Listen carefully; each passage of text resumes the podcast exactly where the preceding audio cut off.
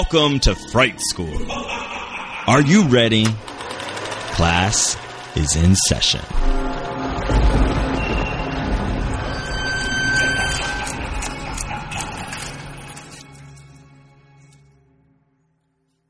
Welcome back to Fright School. Oh my gosh, it's been we were off for a week, so I have missed you so much, Joe. It's been a couple weeks since we've since we've chatted. How are you doing? I'm doing well. How are you? I'm doing all right. I'm doing all right. I'm ready. Um, you know, a cabin in the woods. I, even at this at this point, I would be fine with that. And and most people like like our like our guest today knows that I'm like vehemently against nature. I would I would totally be down to go anywhere other than my office or my house. And so, yes, welcoming today, uh, dear friend, um, Zakia Kabir, web programmer, awesome rockin' activist. I've learned so much from, from this human being over the, over the years of, uh, of, of, of knowing them. Welcome, Zakia. So glad to be here. Thank you for having me. we have been we've been wanting to do we've been wanting to do this specific film with you for a while, so I'm very excited that we get to do that. Yeah, it's yes. been over a year because I remember I it was uh, for a wedding that I was coming down for that I was going to do it, and that wedding was over a year ago. So yeah, yeah. See how things go. You know, we have just so you know, like it's not you. There's like a list of people who have been waiting for like when are you going to do that movie and when am I going to talk about it? It's like, it's going to come. It's going to come. it's like we're waiting for conditions. Nothing personal. the fates would decide when the appropriate time was, and I would be there to answer the call. So I'm good. the that. ancient ones have spoken. So yes. here we are. Yes, they have. All right, but before we uh, get into all of that, what's what's been going on? Any uh, anything uh, happening in your your rooms? Whoa, something's going on somewhere. going on outside. uh, but the lights of downtown San Diego. Yeah. Um, yeah. Nothing. Nothing's happening. Nothing. Right. I thought for a moment that maybe something was happening, but it turns out nothing is happening. Right. It's like, oh, hold on. Nope, it was nothing. uh, has anybody been watching anything? Anything new? Anything old? What are we revisiting? I was reading this interesting. Uh, there was like a meme or something going around Facebook about um, like anxiety watching and like the comforts of like watching a show that you've seen a million times or a movie, you know, just because you know the ending of it. So curious, and is that happening for anyone? that usually doesn't work for me because um, my brain goes a million miles an hour and so i'll like only half watch the thing and still be thinking about all the problems of life so i really need ah. to be watching something new um yeah yeah. Yeah I, I mean that show miss america that you recommended watching that has been interesting. Um oh, it's yeah. it's it's better than i thought it would be. Um more getting into the nuances of um the fight for the ERA and a lot of it seems very familiar if you're in the activist world, like, you know, the people who used to be radicals becoming conservative and um, just trying to get stuff done. And meanwhile, they leave people behind. It's all very, very um, universal, keeps happening. Yeah. yeah. that's awesome. I'm so glad that you're watching. Are you all caught up or you're, or did you watch yeah, the Bella episode? Yes, I did. I'm all caught up. I saw Awesome. The sexy, uh, the sexy lesbian episode, and I also saw. I was like, ooh. um. Yeah, and this last one too. ooh, sexy lesbian episode. Well, count yeah. me in. Joe, have you been watching? Have you been watching Mrs. America? No. Okay. Because well, I, I, I know you're doing a million other things, but I I am, um, which is like sometimes I feel very like I feel a little uh, like uh, pang of guilt when I say like yeah I am actually I'm actually fairly busy, um, and people are like oh you don't have time to do this? I'm like no because I like record like three other podcasts and I host trivia on Friday nights which requires me to like write things and I'm like it, it's like yeah, so I'm I'm still fairly busy, and then when I'm not doing that stuff, I'm like watching other things. Reba Um, and Monk. Reba and Monk, and um, I'm done with Reba. Actually, I'm Oh, taking a I'm taking a break with Monk. Um, I taking a break with Monk. I uh, last weekend I took our weekend off to like watch and get caught up on like all of drag television ah, yes. Because Pantheon. The pantheon. So like I caught up on RuPaul's Drag Race. I did RuPaul's Drag Race Secret Celebrity. I did that HBO show We're Here with Bob Shangela and Eureka. And then I even did, and this is the one that I'm just like, I, the one that like I love the most because it's so cuckoo bananas is Dragnificent on um, TLC and basically it's a makeover it's a TLC makeover show which I kind of like personally really love TLC makeover shows but it's like four drag queens that come and basically help out um, a woman with her like upcoming special occasion. So it's like it's like queer eye but it's not queer eye but it's kind of like queer eye. And they have Thorgy Thorgy Thor Jujubee um, BeBe Zahara Benet and Alexis Michelle. And it's just like the four strangest collection of queens to like go and like do something for a straight woman in like middle America. and it's just like it's it's like oh god i'm i don't want to i'm going to say it because it's some there are times where i feel like is this the drag equivalent of like watching someone be an uncle tom like is this like because because it's like you know oh we're getting the first ep- first episode right? We're the it was a wedding and the the bride was like you know we're getting married. She was a female wrestler and she had to deal her entire life with being like too masculine that she never felt feminine and never felt like that she felt like she was missing on something. So we had these drag queens coming and teaching her let no not only does she not need to feel like she's gonna you know to conform to an idea of femininity but like you know they wanted to show her different things. So i'm like okay i i agree with all of that. And then you get to the part where they actually have the wedding and she's like i have to i have to tell you this crazy thing. Um we're getting married in like a catholic church in the middle of america and i would really appreciate it if you didn't show up in drag. And i was like what and then and then and then Thorgy of all people was like, "Of course, dear. Like, you know, we'll, you know." And they're like, "I'm so happy that the queens were respectful." And I'm like, "It's so not." Ah! I'm like, "Are we all watching the same show? Like the people." It it just like watching all of this drag TV just further reinforced the idea that like drag television is not for queer men. It's or queer people i should say. It is for straight white women and their mothers. And because it was like i love i love drag queens. I love the drags. And i'm like uh i'm like i'm just sitting there like oh my god. Uh so anyway that was like i was having to deal with that. Also at the same time it's just like watching BeBe Zahara Benet like be an event planner for a wedding in Mill America is the best because she's just like the most. She's one of my just favorite out there kind of queens, and yeah. Anyway, that's that's what I've been dealing with the problematics of drag television. Well, honey, I mean, we are being welcomed to this experience in a way that, I mean, has been true for a long time. Like queer people have been shaping art and culture in lots of ways, but this is very much a one of those situations where it's like it's very obvious. It's not just dance or a particular type of music or you know, this is like you know imagery, the whole thing of like drag and it is it is taking like we like this part of it but we still don't like you and obviously that happens um I mean, obviously, I would say with black culture all the time, white people put it on and use it to further their music careers, or further their art, while demeaning and, and separating it from the people that create the the original um, uh, art or what you know whatever. So I I don't know. I mean, I just feel like the more mainstream drag gets, the more that's going to happen.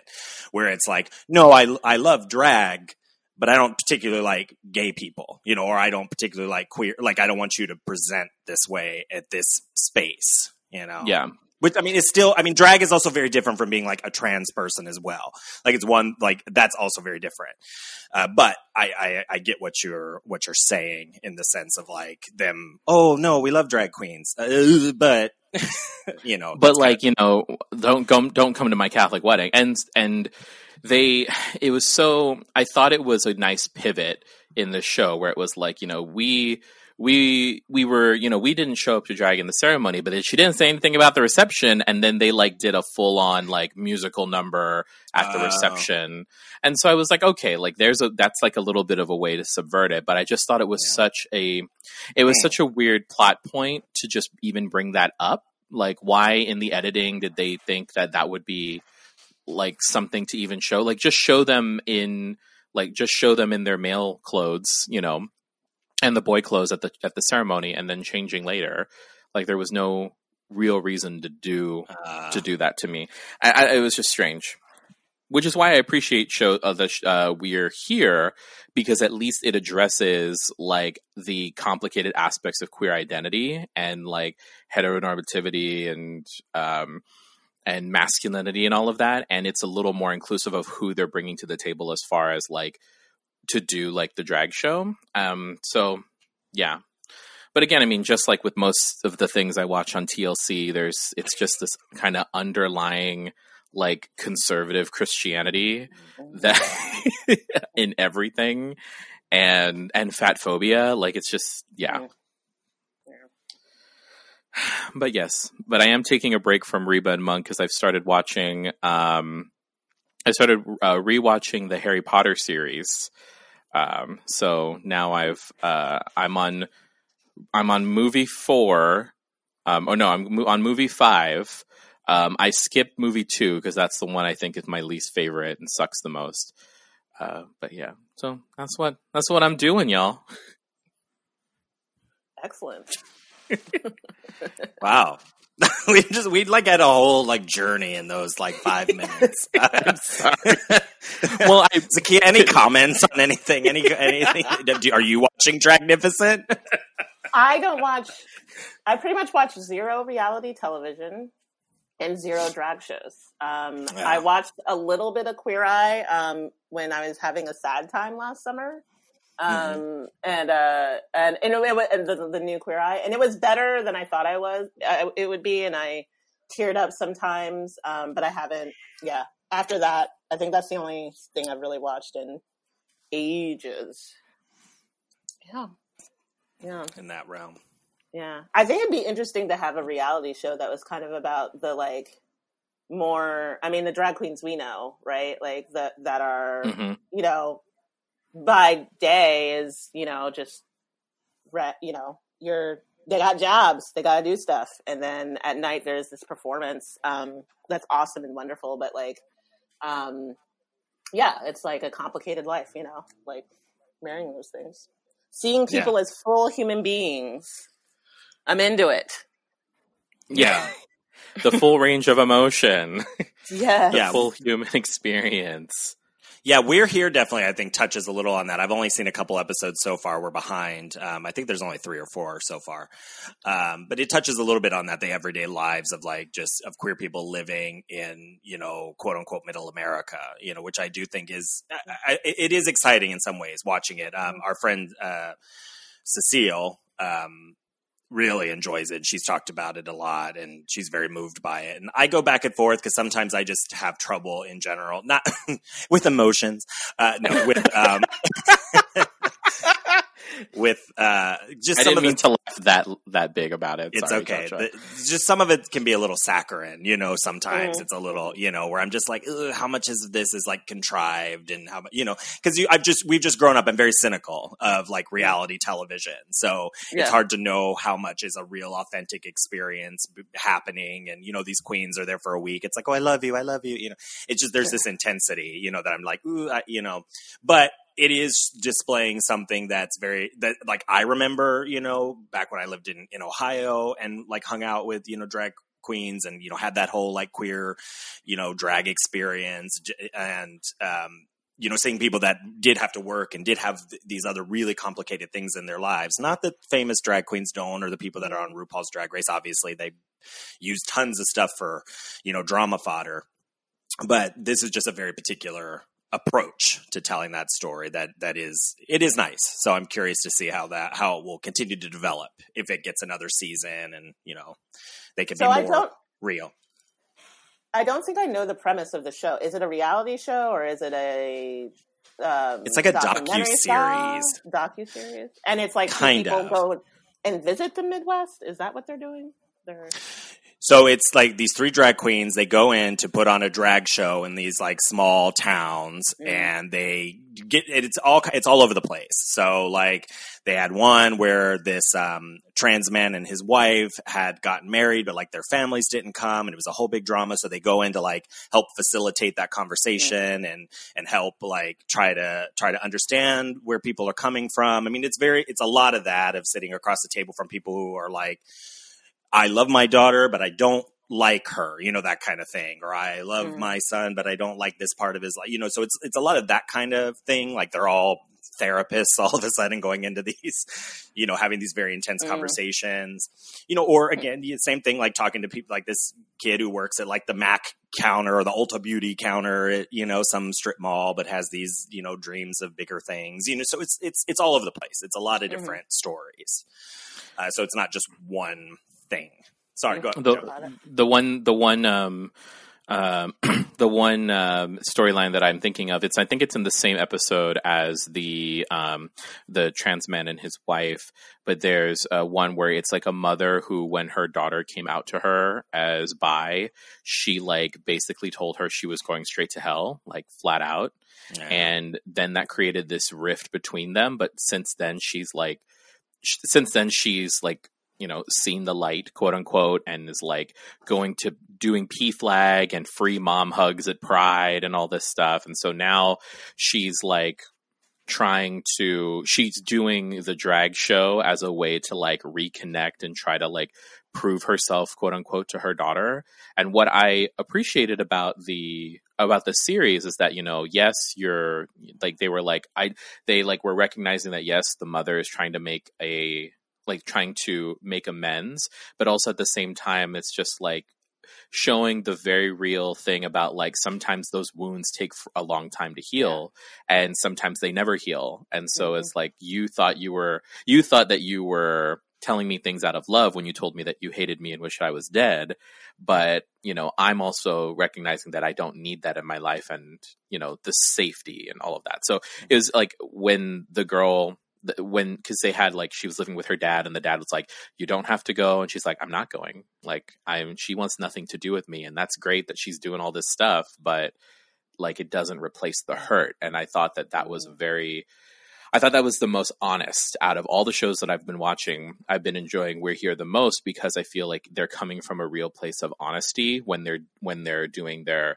emotional moments and with each uh each each performer and their like you know soon to be drag daughter they went to like branson missouri and like were basically had the cops call them call on them uh, called on them a couple times when they were trying to find a theater to host a drag show Oh my goodness. Well, yeah so it's Yeah. they're they're not as they're definitely showing like it's showing what like i don't think we're seeing in the tlc one which is just like it's all they just roll into town and they're just all woo woo woo you know like like uh you know queer mary poppins and right. where here is definitely showing the underside of that yeah, That's good. I would That's I would agree with that. Yeah, yeah. In other news, uh, the Sam Squanch has been watching Hoarders all morning. oh no. Research Yes. Oh no. It, no, it is. It's terrible because like anytime that happens, all of a sudden, you know, it's like, do we need this cup? What is this cup here for? So he comes into my office. He's eyeing it suspiciously. you have a lot of stuff. Why do you have all this stuff? I'm like, go turn off hoarders.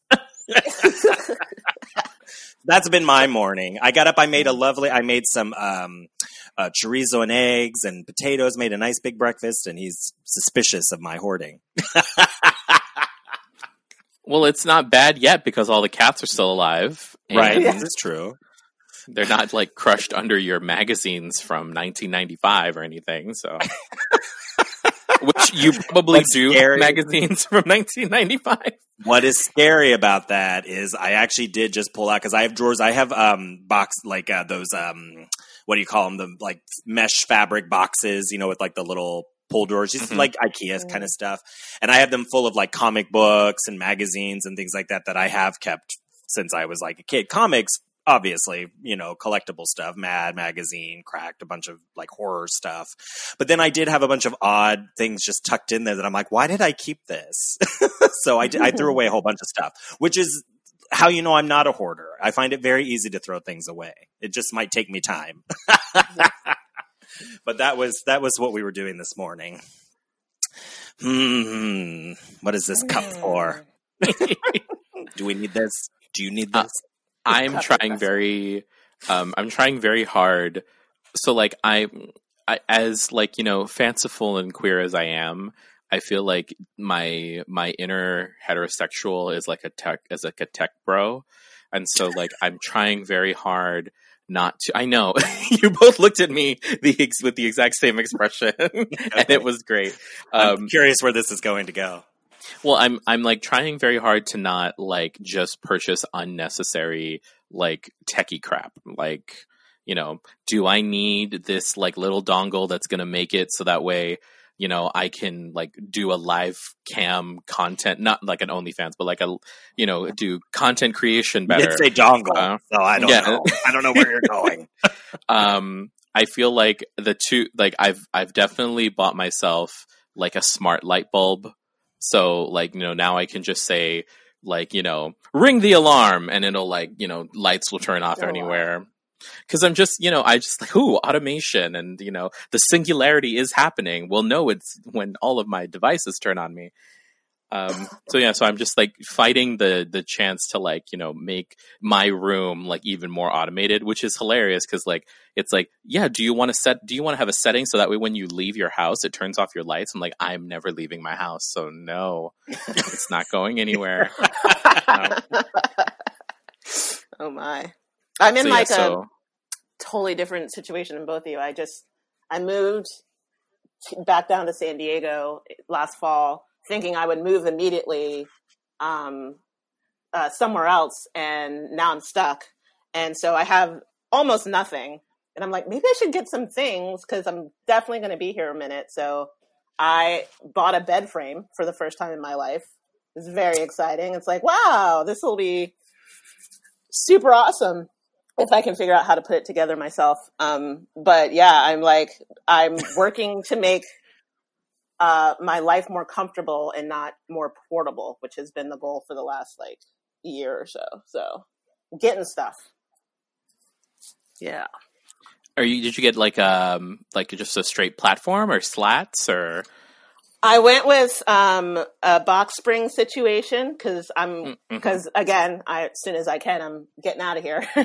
um, but and it seems like slats just fall apart when you try to move them.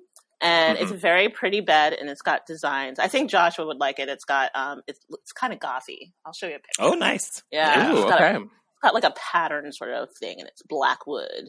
So Oh, do it. sounds pretty. Yeah, yeah. yeah. Get some photos for me. I want to see. Yeah, it's gonna be crazy up in here. So, well, oh, let's. COVID. Yes, right. yes Oh, Uh, COVID. oh the covid That's going to be the musical Joe writes out of this.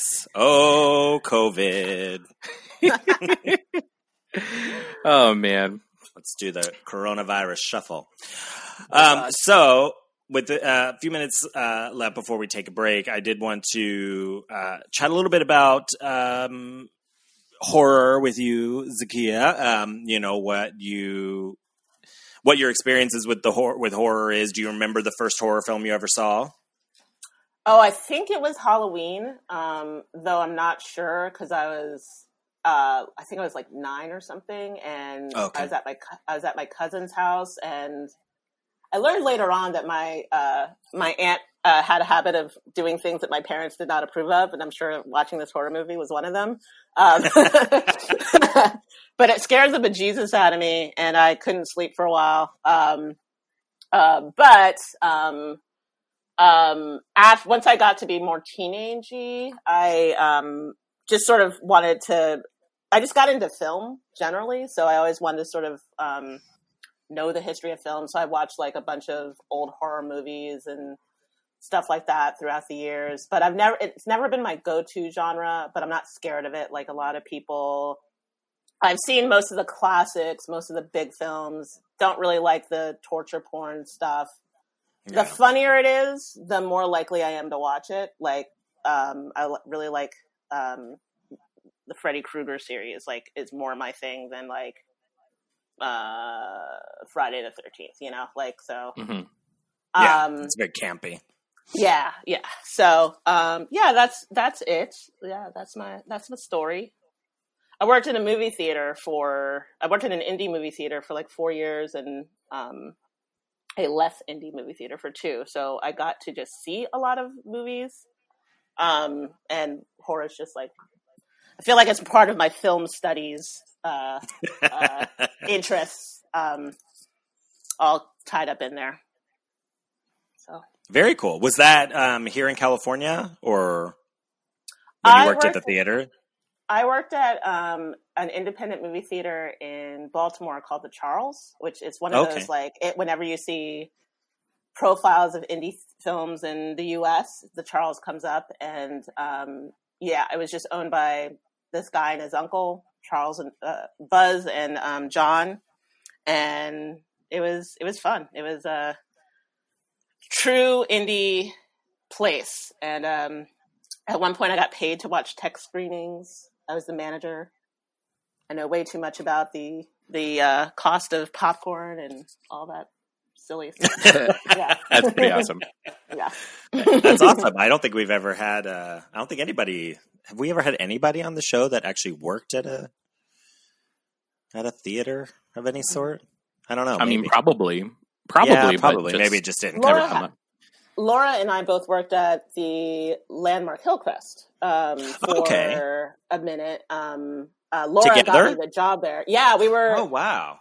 only for it was very brief that we overlapped. Um, basically, Okay. she got me the job, and then she quit pretty soon after. I think.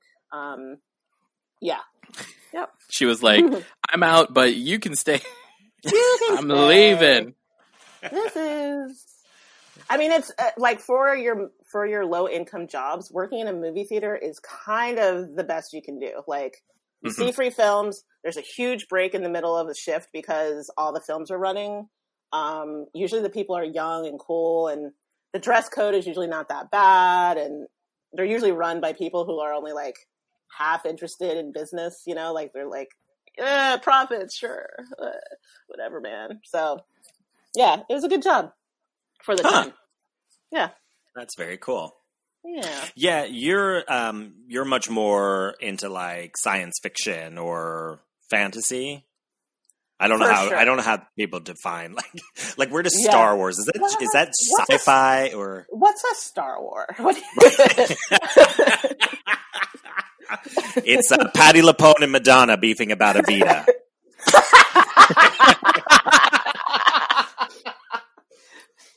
Excellent, Joshua. That's the That's the only kind of Star War we know about.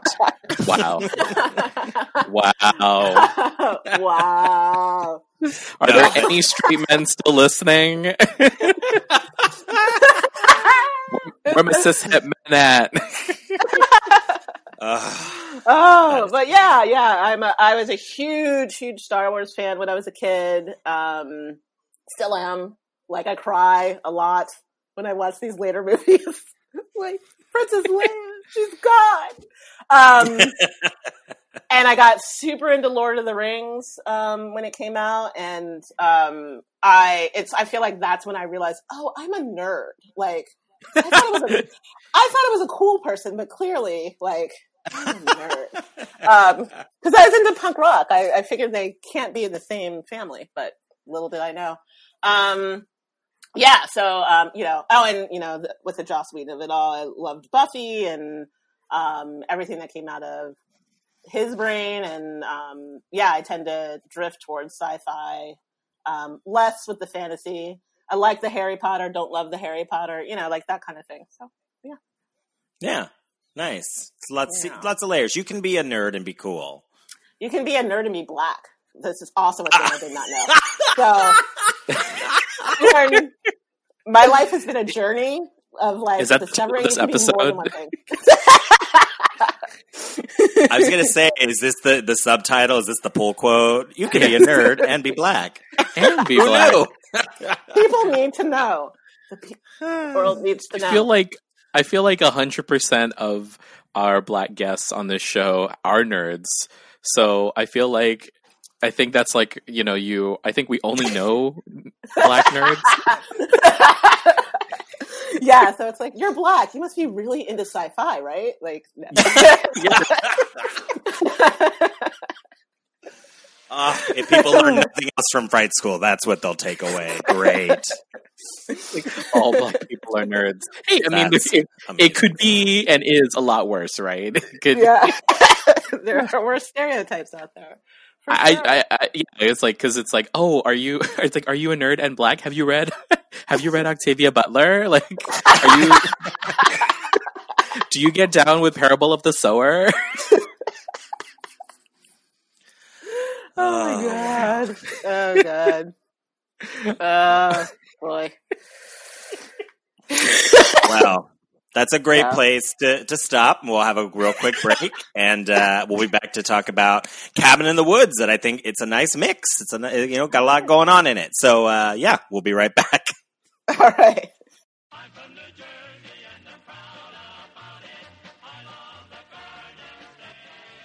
Hey, everybody. What's up? I'm here too. We are the Jersey Ghouls, a horror podcast based out of the Garden State. Join us on Jersey Ghouls for Marissa's scholarly conversations. By the way, if you Google Psycho female, you definitely don't get the name of the actress from Psycho. Join us on Jersey Ghouls for Nate's thrilling debate. Why? Why are you so resistant against Because it? do, don't you start. Join us on Jersey Ghouls for Jackie's love of 80s slasher movie Topless Scene. Whoa, Jackie, this is a feminist podcast. I know, I'm a woman, and as a woman, I appreciate a nice set of jugs. Okay, but you shouldn't call them jugs. Hooters? Bazungas? Tatas? Dirty pillows? I, I like boobs too. Can, can I call them fun bags? No! We're the Jersey Ghouls. You can find us on social media by searching Jersey Ghouls on Facebook, Twitter, YouTube, SoundCloud, and iTunes. You can also find our blog and podcast on our website, jerseyghouls.com.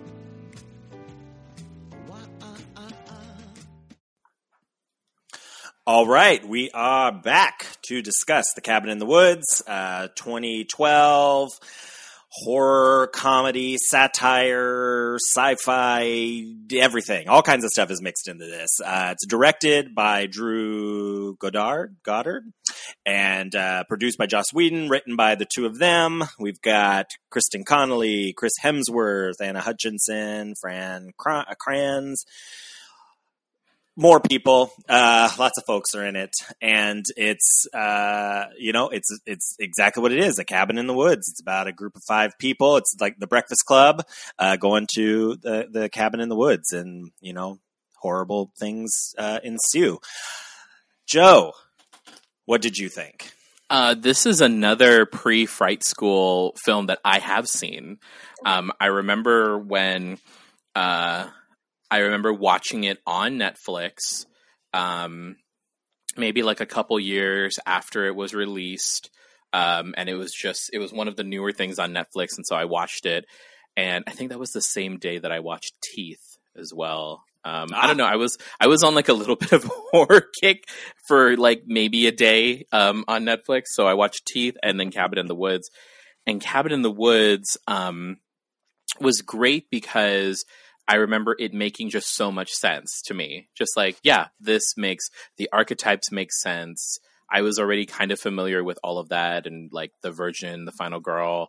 Um, and also like I'm at the time I was just like also a big Joss Whedon fan, so I was watching like Dollhouse with Eliza Dushku on Netflix as well, and um, and it was just like it had all his players in it. It had um, and I mainly watch that because also Fran Kranz is like, you know, my like ideal man. Like he is just Aw. like he's like a nerd, but like is very, very attractive and endearing and so yes, so Fran this is a Fran Kranz uh Stan podcast and uh yes. Much, you know, much like uh, nerds can be black, they can also be good looking. yes, Apparently, it can be black. according to Joe. and it could be look good looking.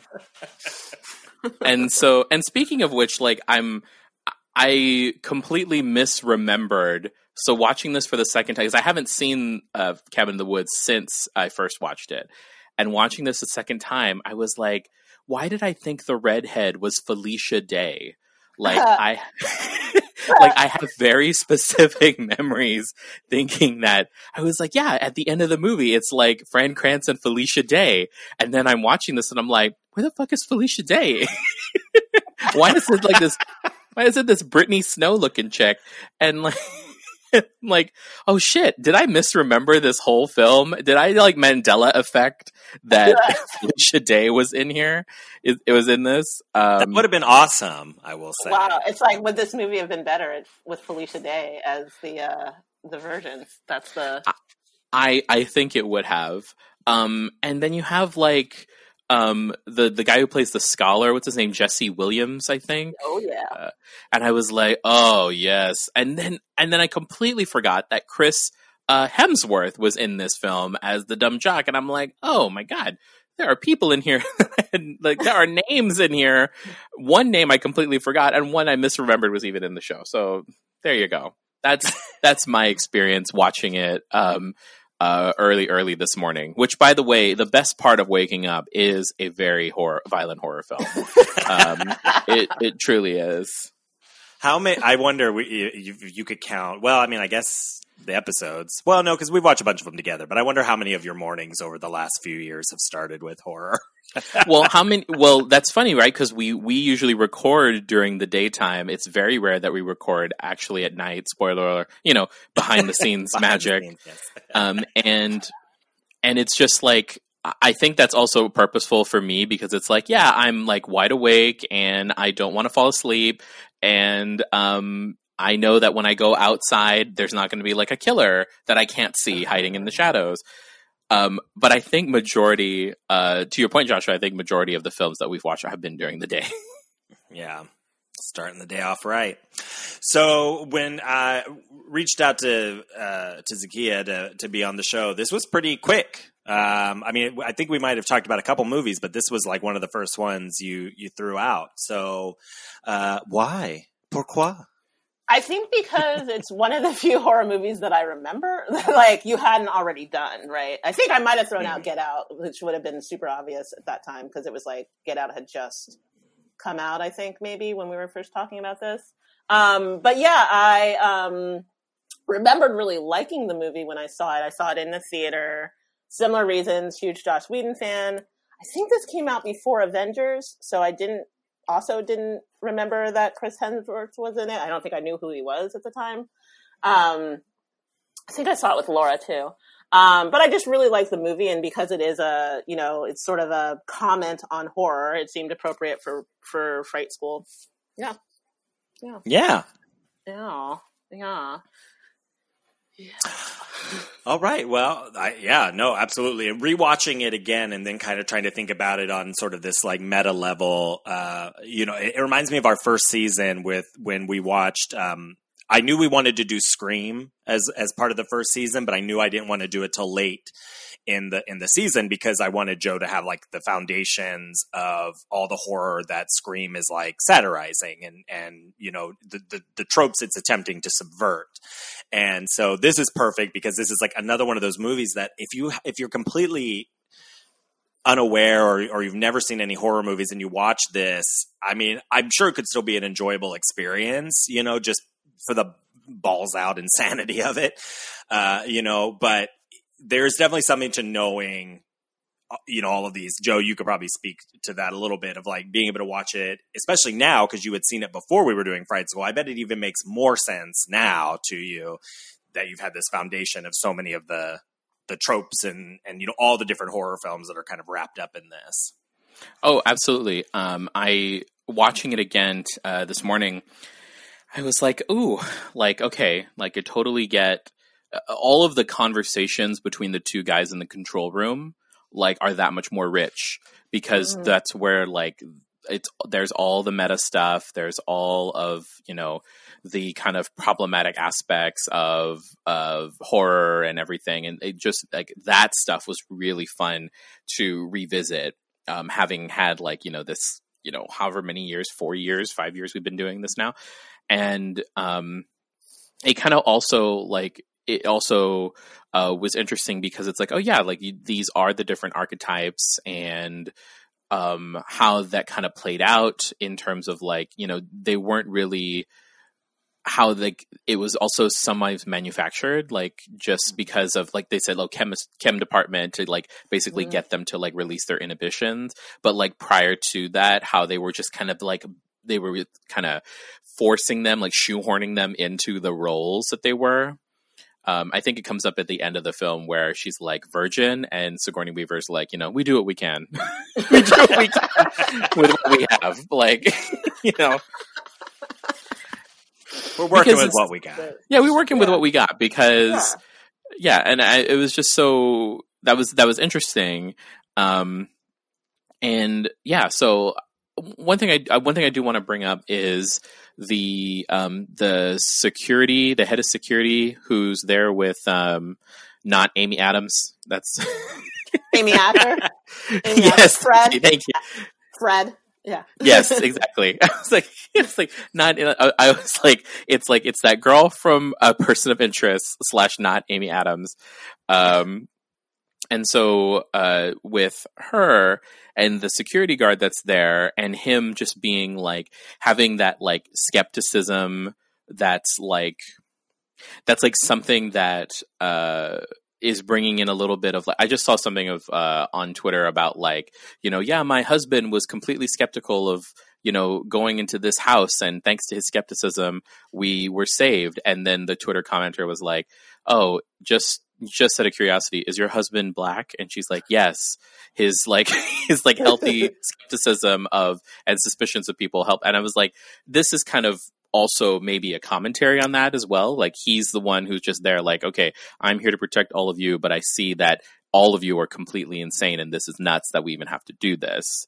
And I don't know if that's I, I'm I'm curious to throw this out to the room to see if am I the only one that thinks that might be a commentary on something or is it just like he is it just that like the security person will always be that person who's who has a healthy skepticism Yeah, that's it. I always um that character in this movie always is a little odd to me because it's like, what's the you know he's sort of casting doubt on it, but like doesn't really. I feel like doesn't quite fit that role of like you know the the black skeptic or the whatever. He's just he's sort of a moral compass, but he doesn't have motivations and stuff. Um, so it's a little weird. Um, I was I think the whole control room aspect like they're all the directors and the audience you know like like it's like this this like commentary on like how we make films and how we consume films and the monster maybe belief is like be, below is like the executives or something or like um whatever but the yeah the security guard character always never really landed for me um Mm. uh, especially when everything else is sort of interesting and has a point and is very specific. Um, it seemed like I never quite could jump on, and then he's dead. You know, so Um, Yeah. Do we do we think that that's intentional? That like every pretty much everybody's white in these in this control room yeah, because like because that's a that's a really good point, um, Zakia, about like how i- is this also a meta commentary on the film industry in general? Because like who's pulling the strings, who's creating the narrative, and it's like these two, you know, presumably cis heterosexual white men that are just kind of like pulling everything and you know a lot of it, how kind of corporate it all seems. That's the other thing too is like they've made they managed to make like man, uh, fantasy and magic uh, corporate.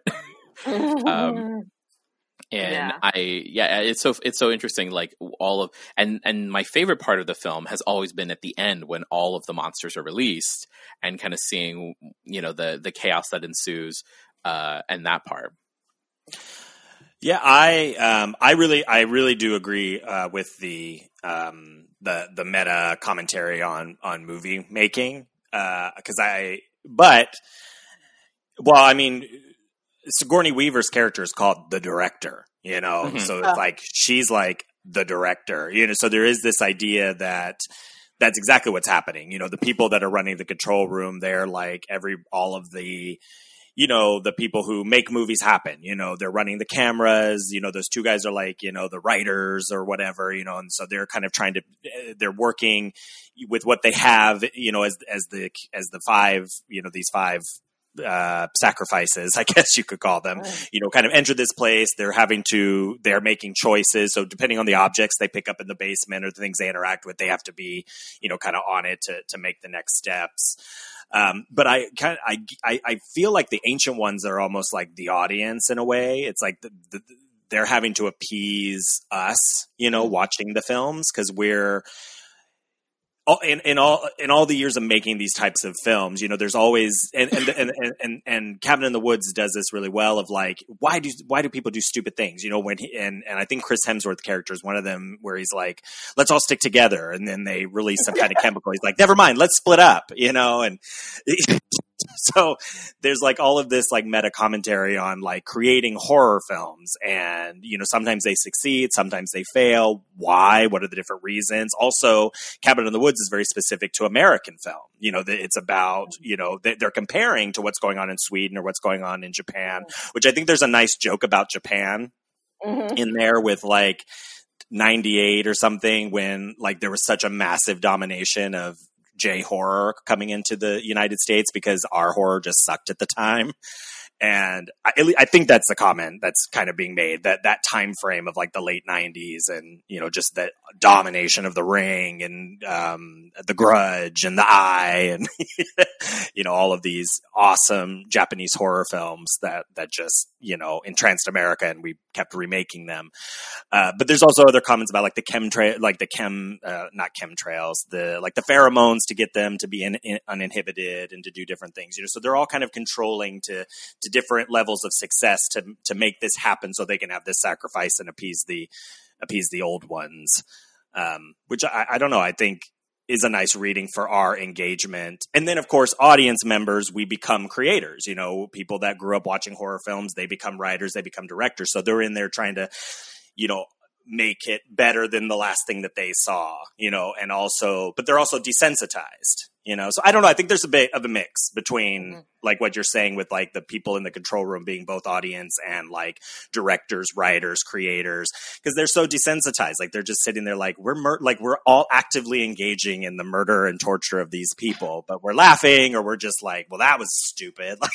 Like, We're betting on it. Yeah. yeah, yeah, betting on it. That was great. That whole sequence. I think when when the the the part that made me feel most like they were the audience is is the whole thing with the um the blonde woman um and her boobs, you know, and like oh, right. uh, and when when it becomes like like they're like well we have to do this but we can't but like like there's this mix of like they're enjoying it but they have to do it. They have you know like so i feel like that's also as an audience member you're also like complicit in um both like realizing it's a trope a, a, a trope and that it's um bad and um, cliche, but also, uh, you know, it is sexualized. It is for you. It is like why people go to movies. So, you know, I feel like it, there's that, that, that in particular, I think was an interesting um, little thread. Yeah. And Yep, that- absolutely. And with the tying in of like how the men who create these movies like insist on there being this nudity as well, you know. So it's like there's there's lots. I love that. That's a great Mm. a great uh, point. Sorry, Joe, I interrupted you.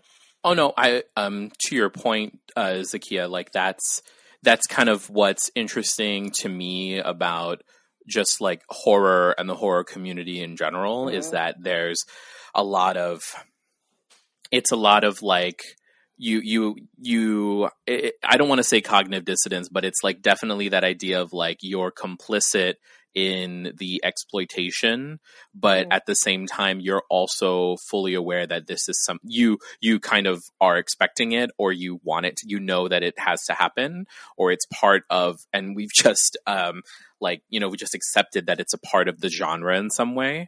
Um, so it's interesting because it's like you know there are there are definitely filmmakers and writers and artists that are out there that are like trying to turn that on its head and to like you know be um tell different stories and you know are dealing with that idea of representation. Um but it's so interesting like as you say it in this film where it's just like it's we know that this is wrong but we know we have to do it um, we know that we're complicit, but we also are consuming it because it is technically for us. Mhm. Um, yeah, really, that's really good insight, and I think Mhm. uh, just speaks to what's going on right now too.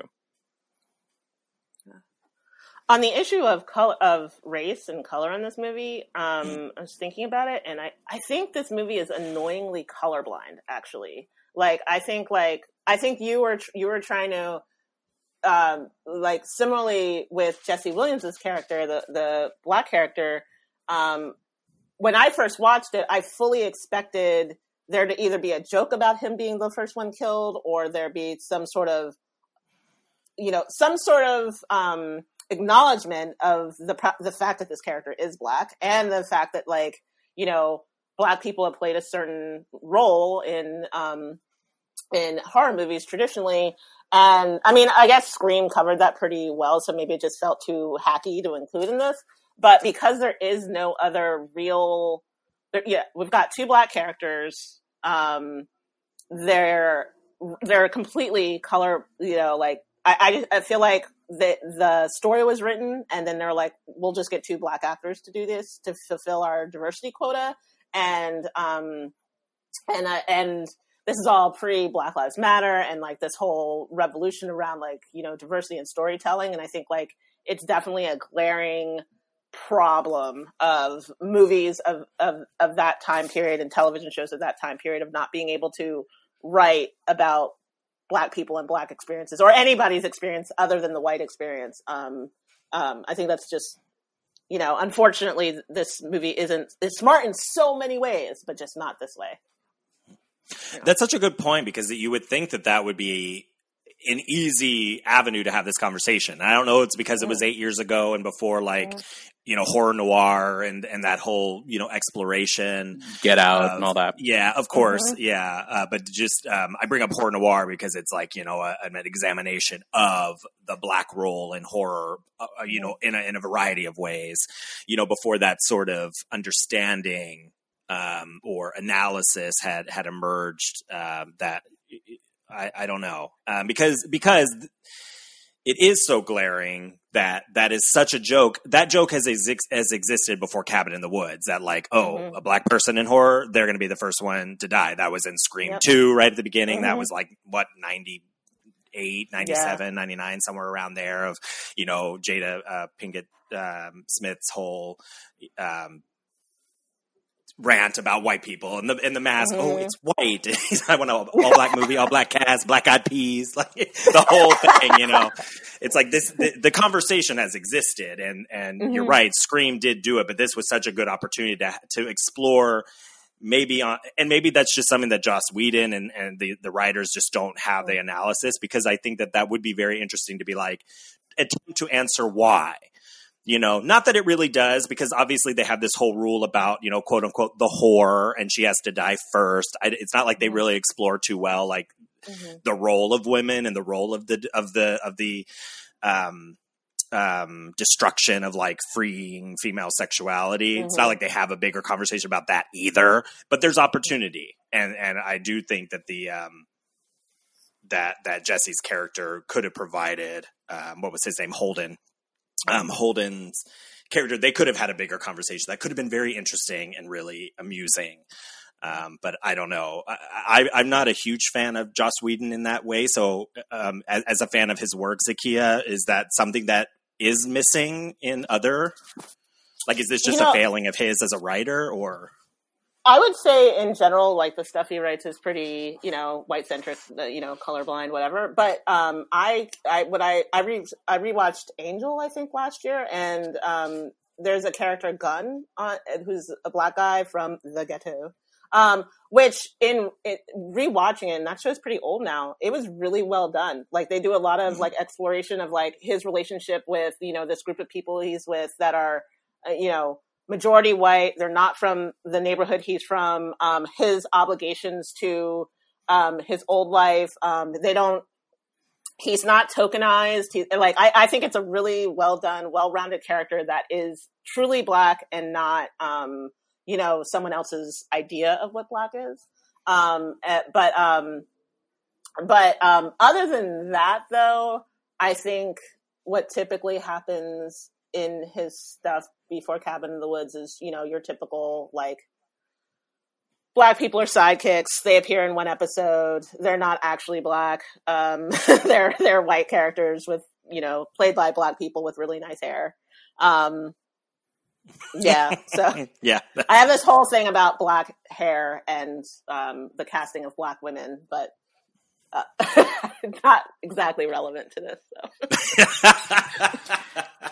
well, I w- would love to have that conversation. That's I, I that sounds very interesting. Um, we'll have to find a reason to, you know. I Well, might- I might. I think I know where you're going with it, but we'll just let we'll just let like people who don't get it just kind of wonder, and we'll have you on for another thing.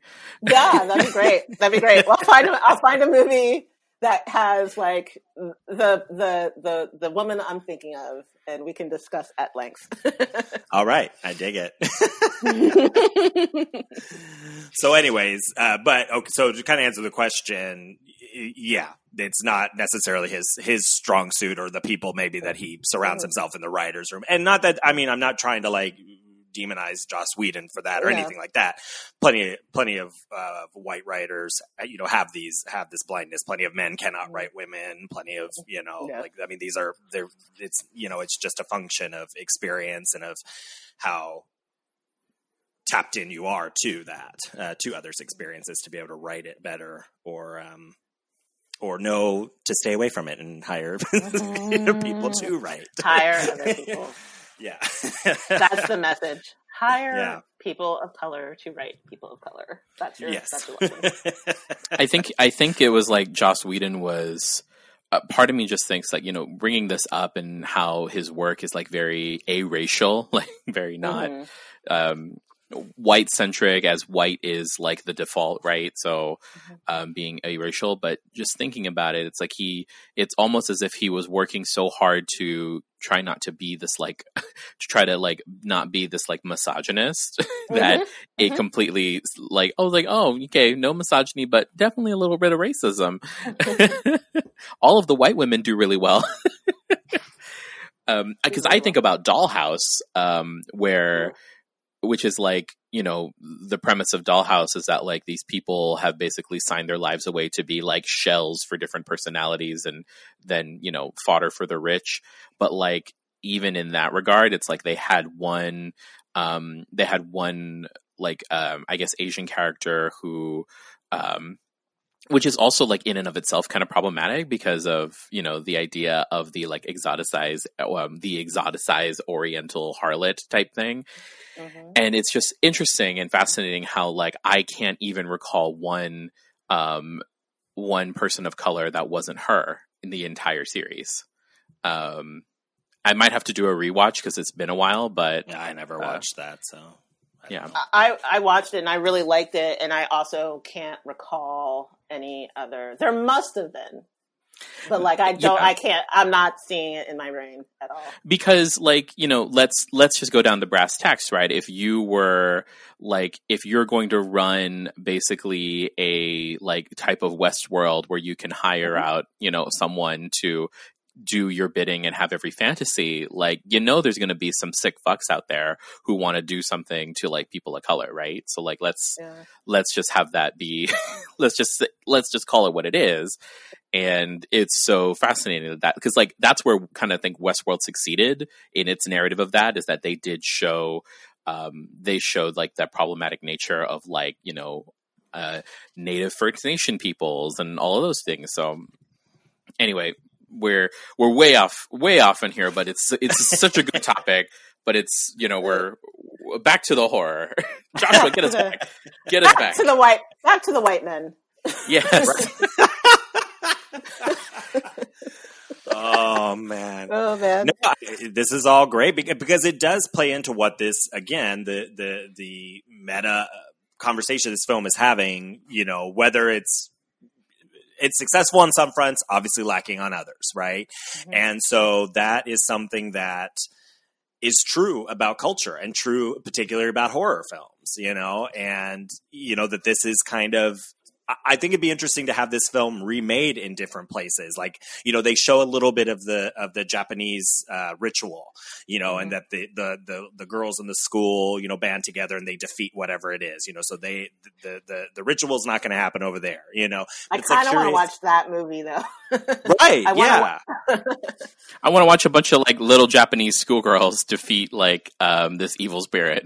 Yeah, and you can. I mean, there are definitely films that like like be, if you've watched Japanese horror in Japanese, like in the original, not like an American remake, there there are definitely things that are there that are represented by those little glimpses that we're getting. You know, it just kind of deepens that for you. But it's like I want to know what the Swedish did. Like, what was that storyline? I want to know what happens in African horror. What happens in Yeah. you know.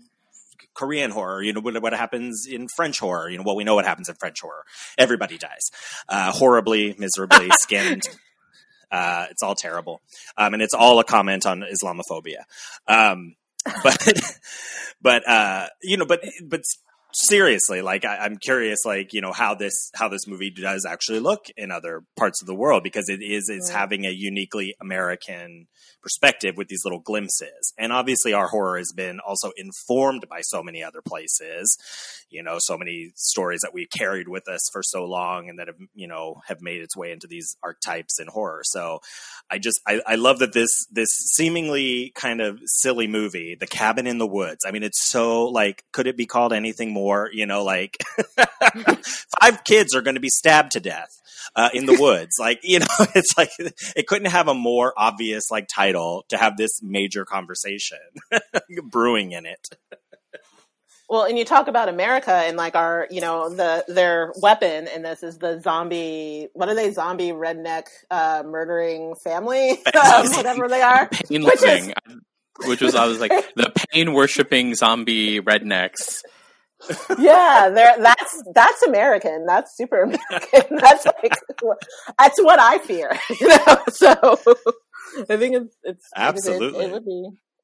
Yeah, I would love to see like the the.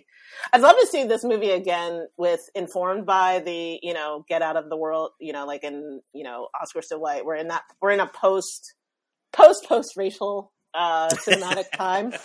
So I would love to see this revisited in that in that sort of um not actually made like re- a remake but you know what I mean. Um you know take these some of these really smart ideas and like also include race and uh, analysis into it. Um there's not a lot of gender analysis in this which is also like Right. usually um Joss Whedon is a little better at but I, again he didn't write it so it's um just easier to talk about him because I know more about his work Well, he co-wrote it. He worked. He it was Oh, his script with yeah, yeah, yeah, Okay. with the director Drew Goddard or Drew Oh, okay. Goddard. I was mixing Joss Whedon and Drew together. um, yeah, so he did. He did write it. Um, Yeah. Which I agree. I mean, you know, but it's one of those things where it's like, oh, Sigourney Weaver turns out to be the one behind, you know, directing Yeah. the whole thing. But it's like, yeah, where where is that conversation? That's why it's like with the Virgin and the and the horror complex. This whole thing. Like, you know, I, I think we could have explored that a little bit more, um, you know, just because that is such such a trope, you know, and there's plenty of writing out there on it. You know, there's plenty of, of discussions about gender and horror and um, you know, Mhm. why we need to demonize women and why you know what I mean? Not the need. Sorry, I'm speaking in terms of cultural consciousness anxiety, not like I come to horror to see women suffer. Uh, but there is a real like that is a that is a that is a thing that is a trope you know that could have been explored. I also love this idea, and this is also very American that like all the other like rituals failed across the world. They all failed. They all stopped their monster. So America is the last hope. I just love that it's like we we have to do this. We have to murder these five kids to save the whole world. That is so this like political like conversation about like no, like we have to blow up everybody else for freedom and for democracy and for to, to, save us. And it's just i don't know. I'm not sure if they mean to have that conversation but it's just like nobody else in the world can do it. We have to do it. Murder those kids.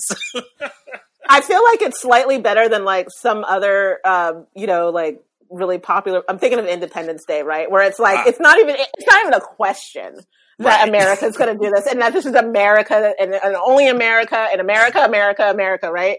At least right. this one is like, hey, like we've thought about that, and yes, the same thing is happening in other countries, and they're trying to work it out too, and we're going to see who wins. So at least there's like an acknowledgement that maybe somewhere else in the world people are working on the same problem as you.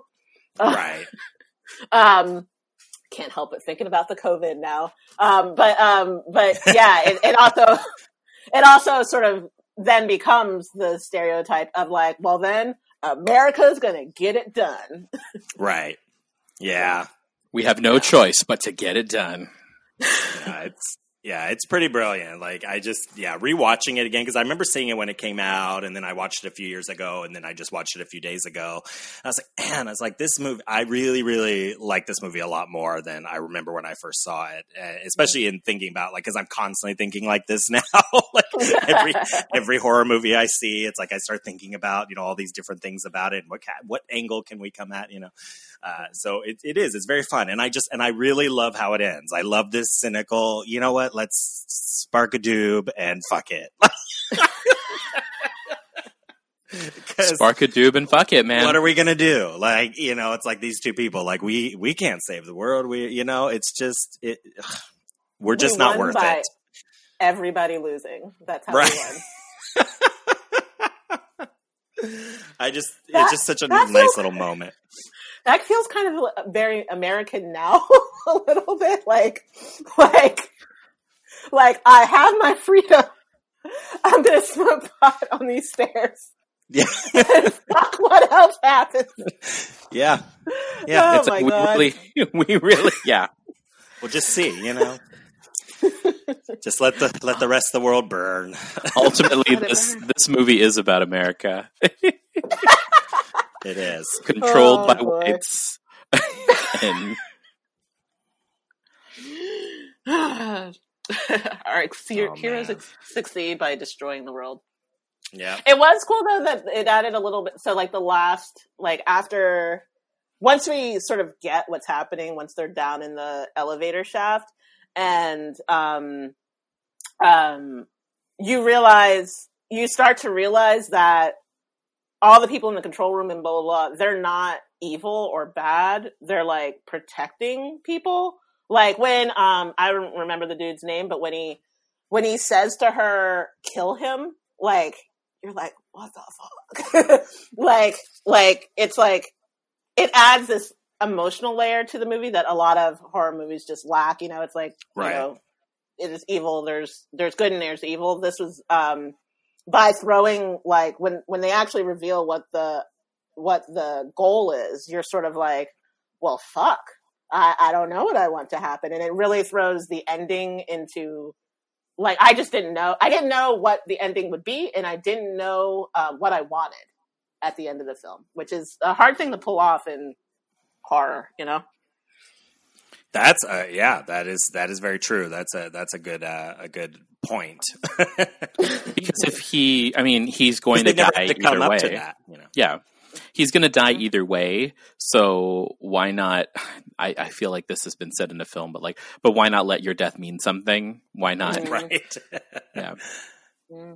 I mean, this is yeah. It, it, it's definitely playing on that idea of like let's sacrifice the few for the many, which is very Judeo-Christian, very mm-hmm. much a conversation we're having in the COVID, um, in the COVID time as well.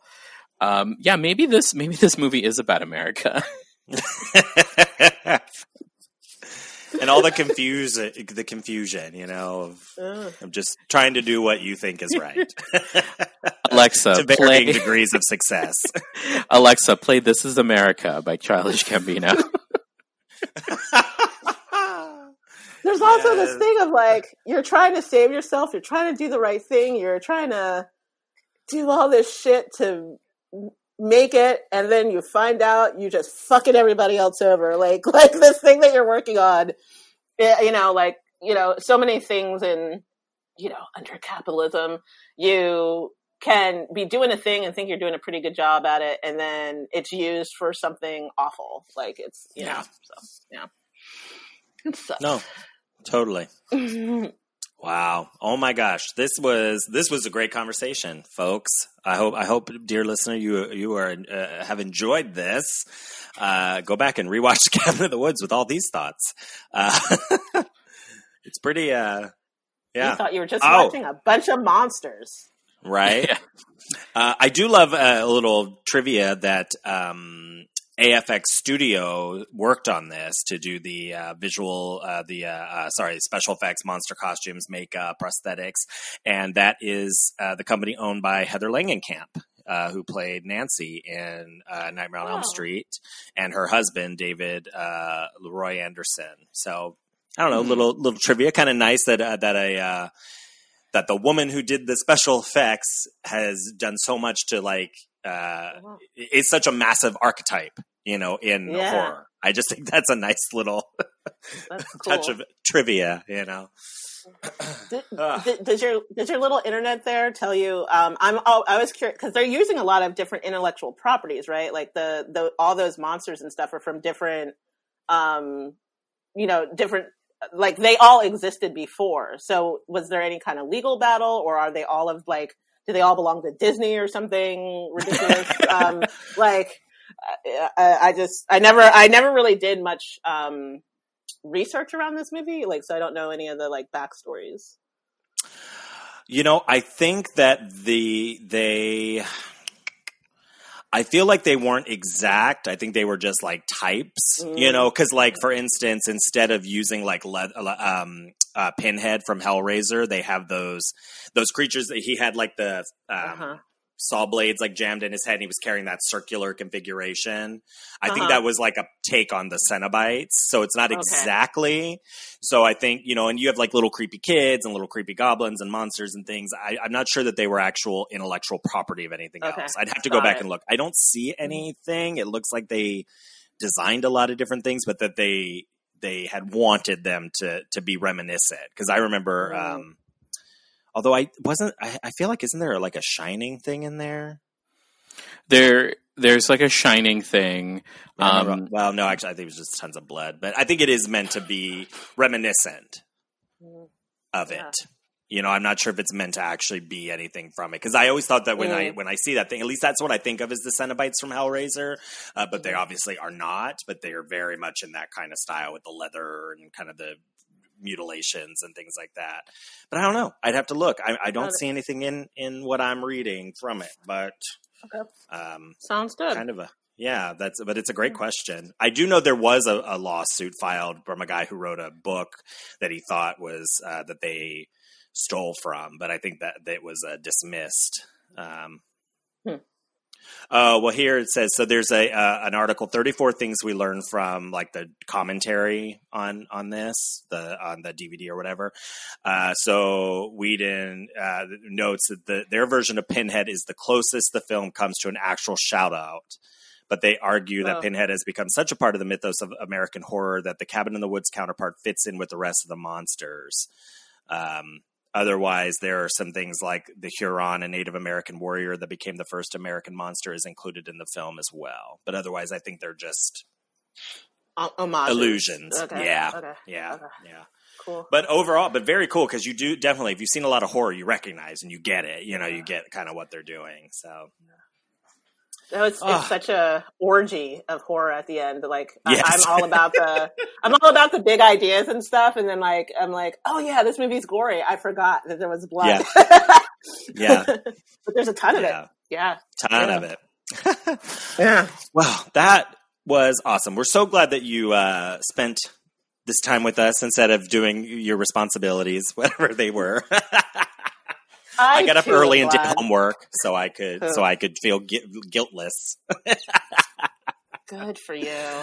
Good for you. Can we talk for another seven hours so I don't have to go back to doing my responsibilities? Of course, That would be that'd be good for me. yeah. But anyway, yeah. uh, so much fun. All right, folks. Well, uh, thanks as always for for listening, for tuning in. Um, we you keep an eye out Tuesday on the horror movie night podcast uh, on YouTube because you might see some familiar voices on there. You might see those voices. Yes. Yes, you might actually see them. Um, we'll put more details about that in the in the comments. Uh, otherwise, uh, thank you so much, Zakia. Um, Joe, as always, I adore thee. I miss being able to be in the same room with people doing this. this would have been fun if we could have watched it together and then recorded. You know, I miss that. Oh, this is a this is one that's definitely like a you need to watch it with more people. Yeah, Yeah. because it's fun, you know. So, all right. Well, thank you as always. Um, oh, should should I try to get a photo real quick? Yes, let's get a, get a photo, Joshua.